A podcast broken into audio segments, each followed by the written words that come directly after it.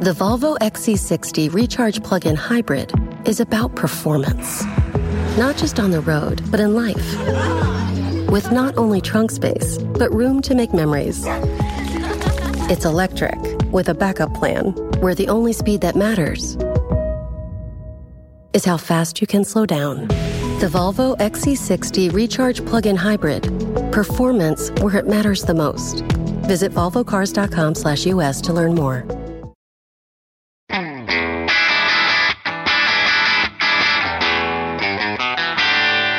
Hey, math fans, Jason Marshall, Math Dude here with your weekly dose of quick and dirty tips to make math easier.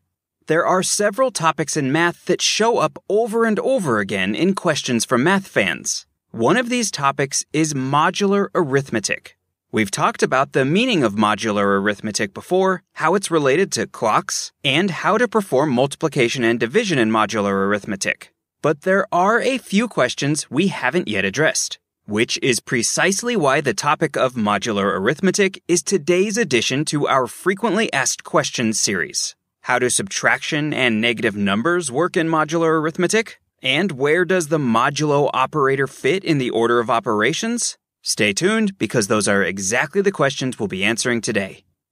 Our first frequently asked question about modular arithmetic comes from math fan Claire. She writes, What's the inverse of addition for numbers on the 12 hour clock? Well, when it comes to numbers on the regular old number line, the inverse of addition is subtraction.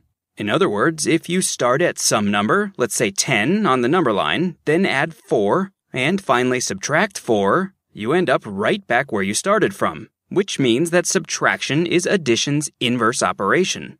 The same is true for numbers on the 12 hour clock. As we learned before, performing addition and subtraction around a 12 hour clock is what's known mathematically as arithmetic modulo 12.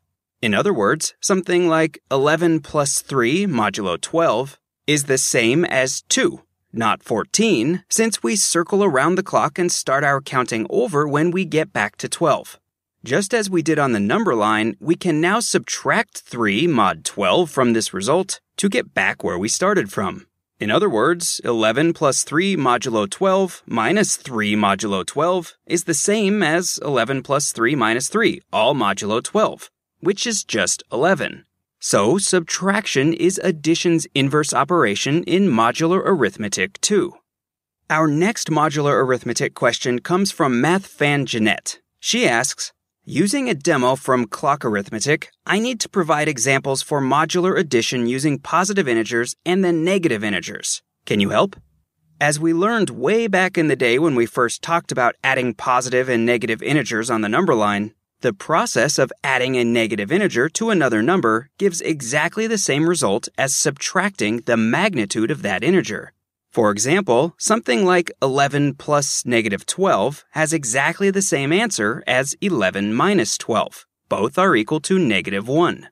The general idea here also works in modular arithmetic. In other words, in modular 12 arithmetic, a problem like 11 plus negative 12 mod 12 has the exact same answer as 11 minus 12 mod 12. Of course, in modular arithmetic, this is the same as 11.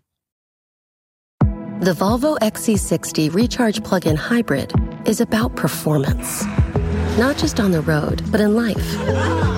With not only trunk space, but room to make memories.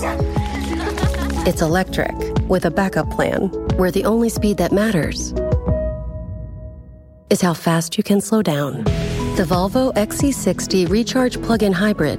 Performance where it matters the most. Visit volvocars.com/us to learn more.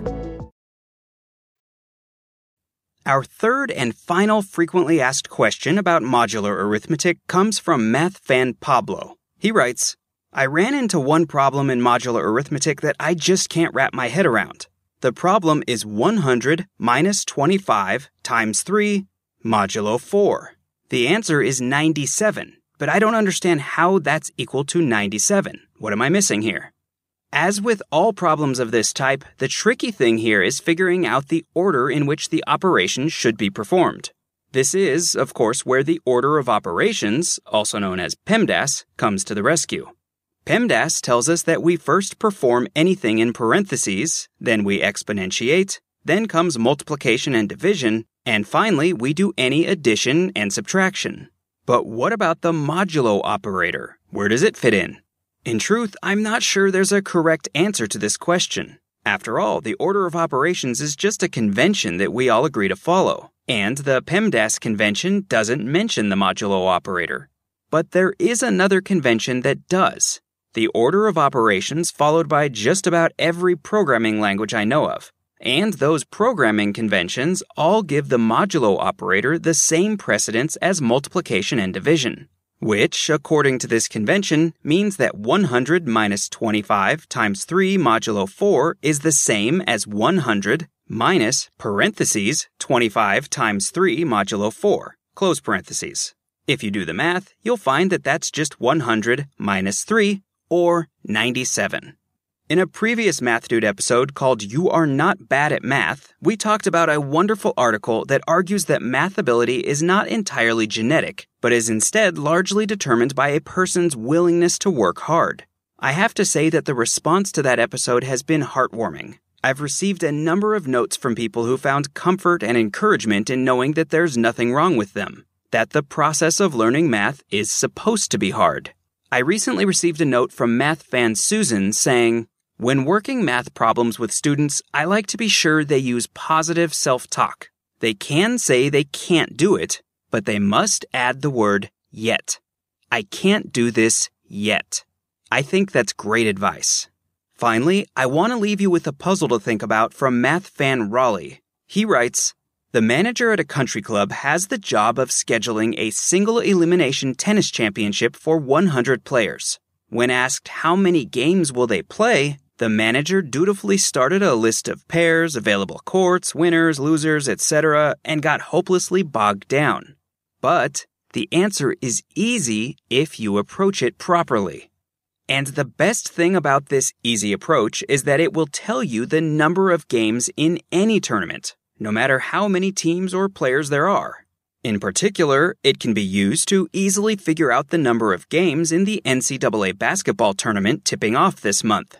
So, can you figure out what this easy approach to the solution is and use it to calculate the number of games that will be played in this year's 68 team tournament?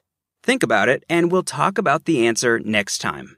Okay, that's all the math we have time for today. Please take a look at my book, The Math Dude's Quick and Dirty Guide to Algebra.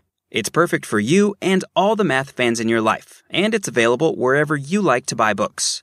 Also, remember to become a fan of the Math Dude on Facebook at facebook.com slash the Math Dude and on Twitter at twitter.com slash Jason Marshall.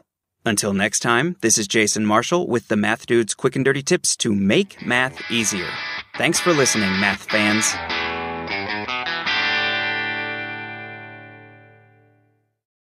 The Volvo XC60 Recharge Plug-in Hybrid is about performance not just on the road, but in life. With not only trunk space, but room to make memories. It's electric, with a backup plan, where the only speed that matters is how fast you can slow down. The Volvo XC60 Recharge Plug-in Hybrid. Performance where it matters the most. Visit volvocars.com/us to learn more.